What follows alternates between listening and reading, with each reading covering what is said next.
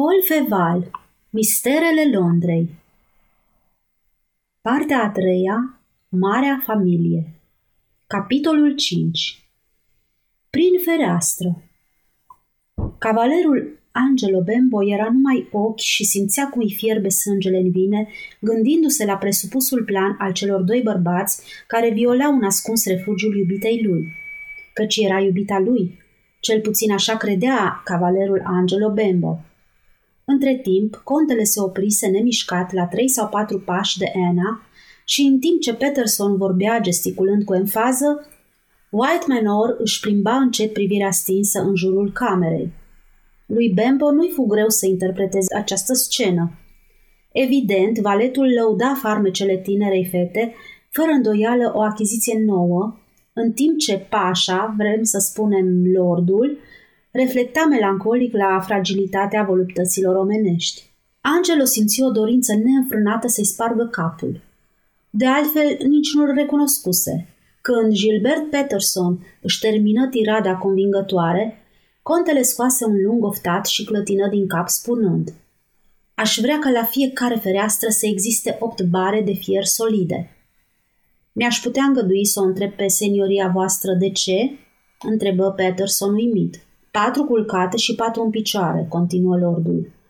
Aș vrea, Gilbert, să îl țin aici, în locul prostuței ăsteia, pe fratele meu, care, o jur în fața lui Dumnezeu, nu va mai ieși din încăperea asta înainte de ziua morții mele. Contele rosti ultimele cuvinte cu o hotărâre înspăimântătoare. Ochii lui posomorâți se aprinseră deodată, aruncând o lumină sinistră. Peterson își plecă privirea. Iar diavolul ăla de Brian, mormăi el. Milord nu-l poate uita o clipă.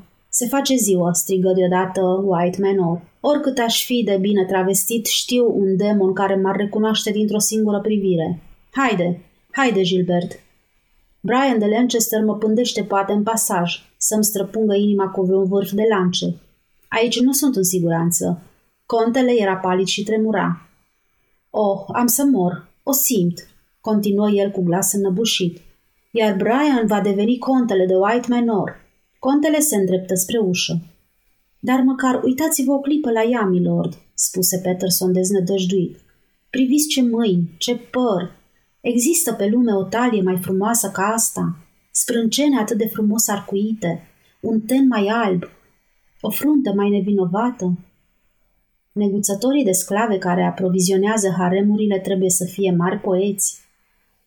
Contele se întoarse mașinal spre Ana, care dormea își puse ochelarii pe nas și contemplă o clipă cu răceala stupidă a unui eunuc de o sută de ani pe fermecătoarea fată care se afla în fața lui. Privirea lui trecut de la piciorul încântător la talia mlădie, de la talie la gât, de la gât la păr, apoi își scoase ochelarii. Pasabilă, murmură el plictisit. Altădată, meștere Gilbert. Am să revin. Lordul și intendentul său ieșiră. Angelo Bembo era mai mult mort decât viu. Se sufoca. Plecarea celor doi intruși îi luă o piatră de pe inimă. Imaginația lui întocmi numai decât niște planuri minunate pentru eliberarea bietei prizoniere, căci nu se mai îndoia de faptul că era închisă împotriva voinței ei, fiind victima unei mașinații infernale. Dar Rio Santo... Gândul acesta îi se ceră deodată toate elanurile cavalerești și căzu ca o bucată de gheață peste fierbințiala frumosului cavaler Angelo Bembo. Deși nu cerea niciodată ajutor, marchizul avea nevoie de el, ori mai mult decât frumoasei necunoscute, aparținea marchizului. White Manor spuse, altă dată. Desigur că o spusese într-o doară și nu se gândea să-și pună planul, de altfel vag, în aplicare. Dar lângă el se afla Gilbert Peterson, Intendentul îl manevră atât de viclean pe conte, încât îl făcu să-și uite pentru o clipă ideea lui fixă. Pasiunile amorțite îi se treziră, solicitate de abilele descriere ale intendentului.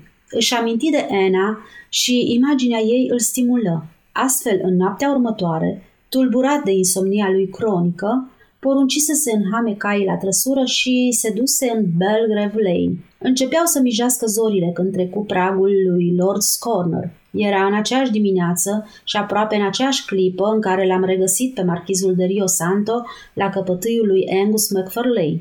Anna adormise și visa poate, fără îndoială visa, pe Steven sau pe Clary, sau pe amândoi deodată. Din potrivă, cavalerul Angelo Bembo se trezise și părăsea zdrobit covorașul întins în fața ușii de la odaia lui Angus, pe care obișnuia să se odihnească din când în când.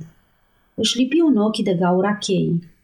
Bolnavul stătea nemișcat în pat, iar Rio Santo de asemenea nemișcat în fotoliu. Nimic nu anunța o nouă criză. Bembo se duse la fereastră. Străjuia și acest loc căci plănuise să o crotească din toate puterile pe biata prizonieră. Venise clipa. În momentul când își sprijinea coatele de bara a ferestrei joase, Bembo văzu, ca și data trecută, o ușă deschizându-se în fundul camerei și doi bărbați făcându-și apariția. Erau aceiași, valetul și stăpânul. Fără să scoată o vorbă, Peterson trase perdelele patului și ridică plapuma. Apoi se apropia de Ena, care dormea, de parcă ar fi vrut să o ia în brațe și să o răpească. Bembo avea fruntea scăldată de o sudoare rece, dar contele făcu un gest și Peterson ieși, salutând respectuos. În loc să se îndrepte spre tânăra fată, contele se aplecă și luă de pe jos o hârtie ce căzuse de pe plapuma patului. Gestul acesta nu liniști deloc pe Bembo, căruia îi fierbeau creierii în cap. Sacrificiul avea să se săvârșească. O clipă de întârziere și orice protecție avea să fie ineficace. Bembo începu să-și frece tâmplele. Un impuls irezistibil îl împingea spre casa aceea, blestemată, unde avea să se înfăptuiască o crimă infamă, dar gândul de a-l părăsi pe marchiz, fie chiar și pentru o clipă, îl oprea. Într-adevăr, în ajunii se păruse că Rio Santo își pierduse forțele în ultima încăierare cu bolnavul și își dădea seama că niciodată prezența lui nu fusese mai necesară. Se întoarse la ușă și se uită din nou pe gaura cheii. Marchizul și bolnavul stăteau amândoi nemișcați. Nefericită inspirație. Într-adevăr, dacă Bembo ar mai fi stat o clipă la fereastră, n-ar mai fi găsit necesar să-și abandoneze postul de observație. Iată ce se petrecea în camera din Lord's Corner. Contele se așezase lângă masa pe care se afla lampa. Pusese pe masă o hârtie căzută din pat și nu se mai gândea la ea. O contempla pe Anna, care dormea, și o găsea frumoasă. Aș vrea să mă iubească și pe mine cineva, gândi el cu glas tare, după câteva secunde. Apoi continuă cu o amărăciune stranie.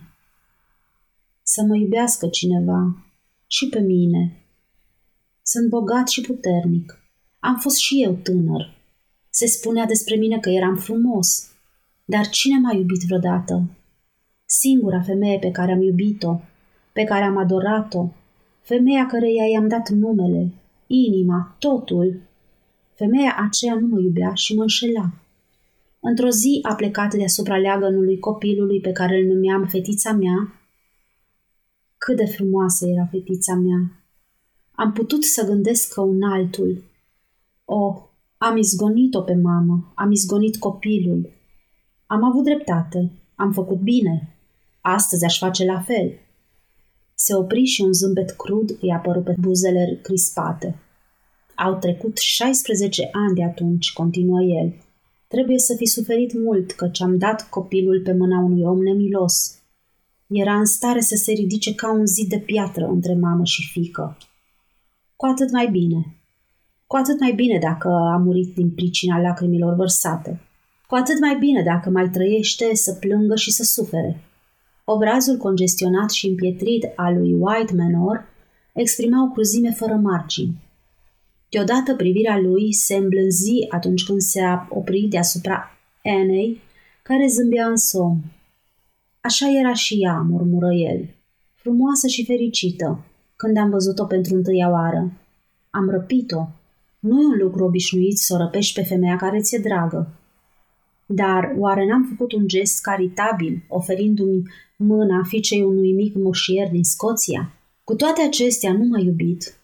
Iubea pe un nenorocit de irlandez, un cerșetor catolic.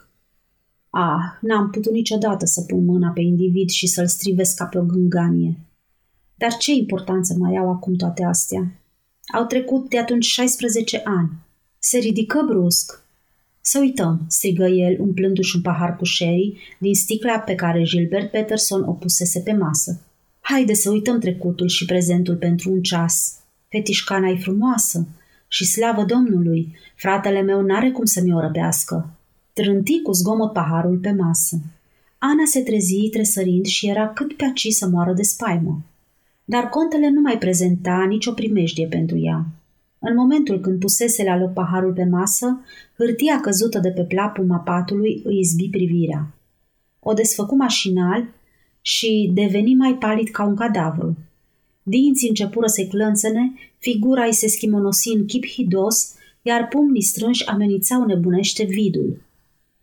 Iarăși el, veșnic el, horcăia contele. Hârtia conținea următoarele cuvinte scrise cu creionul. Curaj, milord, fratele meu, îți veghezi iubirile. Brian de Lancaster. După cum știm, în ultimele opt zile, Brian avea altceva de făcut decât să-l tulbure pe conte, dar trecuse multă vreme de când acesta nu-și mai folosise misteriosul refugiu Lord Corners. Biletul se afla acolo poate de peste un an, dar contele nu-și dădea seama de acest lucru. El credea că Brian, invizibil, îl pândea, îl aștepta în pasaj să-i dezvăluie mărșăviile și să-l acopere de rușine. Credea că valeții îl trădau, că Peterson îl trăgea pe sfoară, că era înconjurat numai de dușmani și primejdii. Căzu sleit pe scaun. Anna, îngrozită, nu îndrăznea să se miște și privea la conte cu ochi holbați de spaimă, ca bietele păsări, imobilizate de privirea hipnotizatoare a unui șarpe. Nu avea nici măcar puterea să se roage. Contele mototolea hârtia furios, băiguia cuvinte nedeslușite și și amenința zadarnic dușmanul pe care nu-l putea atinge. După un minut, îl chemă pe Peterson cu glas tunător. Anna se făcu mică în fotoliul ei.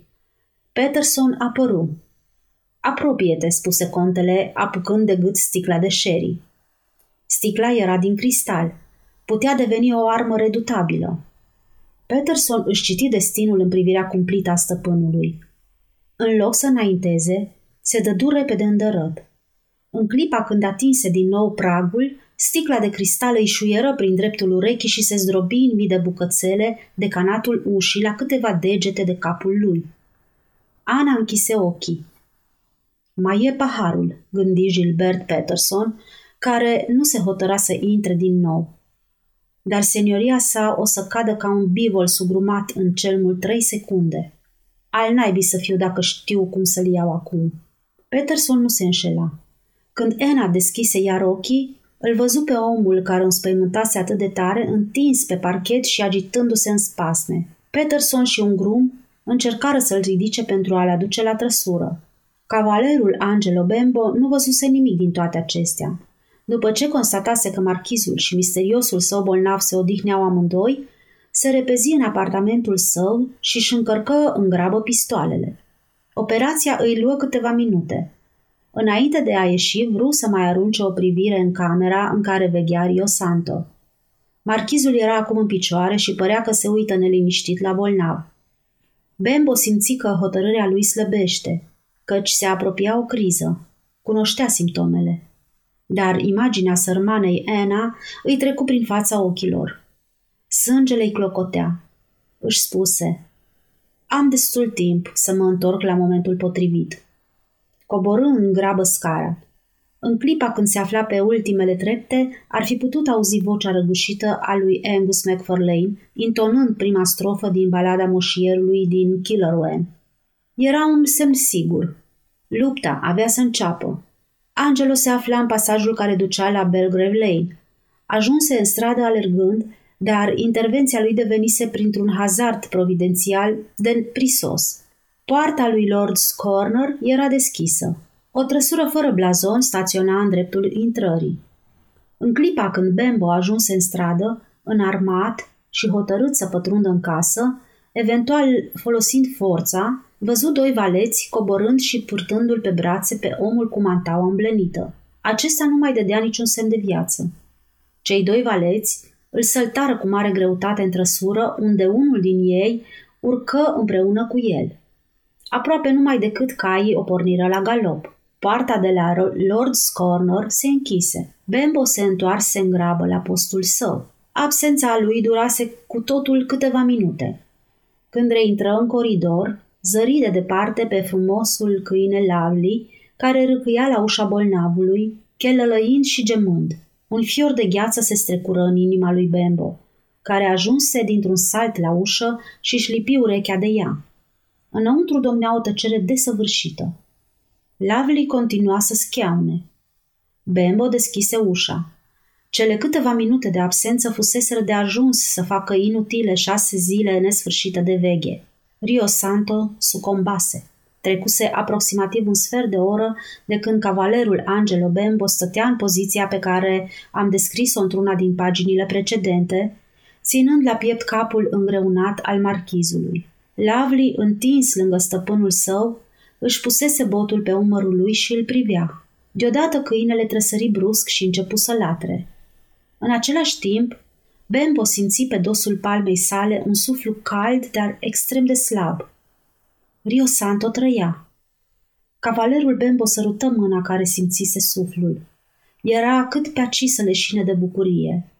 Lavli, ridicat în patru labe, continua să se uite la stăpânul lui și să schiaune ușor. Când Bembo voi să simtă din nou suflul acela binecuvântat care îi adusese atâta veselie în suflet, Rio Santo nu mai respira. Bembo îi puse mâna pe inimă. Inima nu mai bătea. Trăiește, Doamne, trăiește, gândi tânărul frecându-și fruntea, dar are nevoie de ajutor, numai decât. Ce-i de făcut? Chiar în clipa aceea supremă, Bembo nu îndrăznea să-i aducă pe valeți într-un loc unde, conform consemnului lui Rio Santo, n-avea voie să intre. Încercă să-i ridice singur trupul, dar emoția îl irita. Se simți prea slab pentru această acțiune. Și totuși trebuia să facă ceva. Lovely, nobilul și puternicul animal, era tot acolo. Privirea lui Bembo căzu asupra animalului.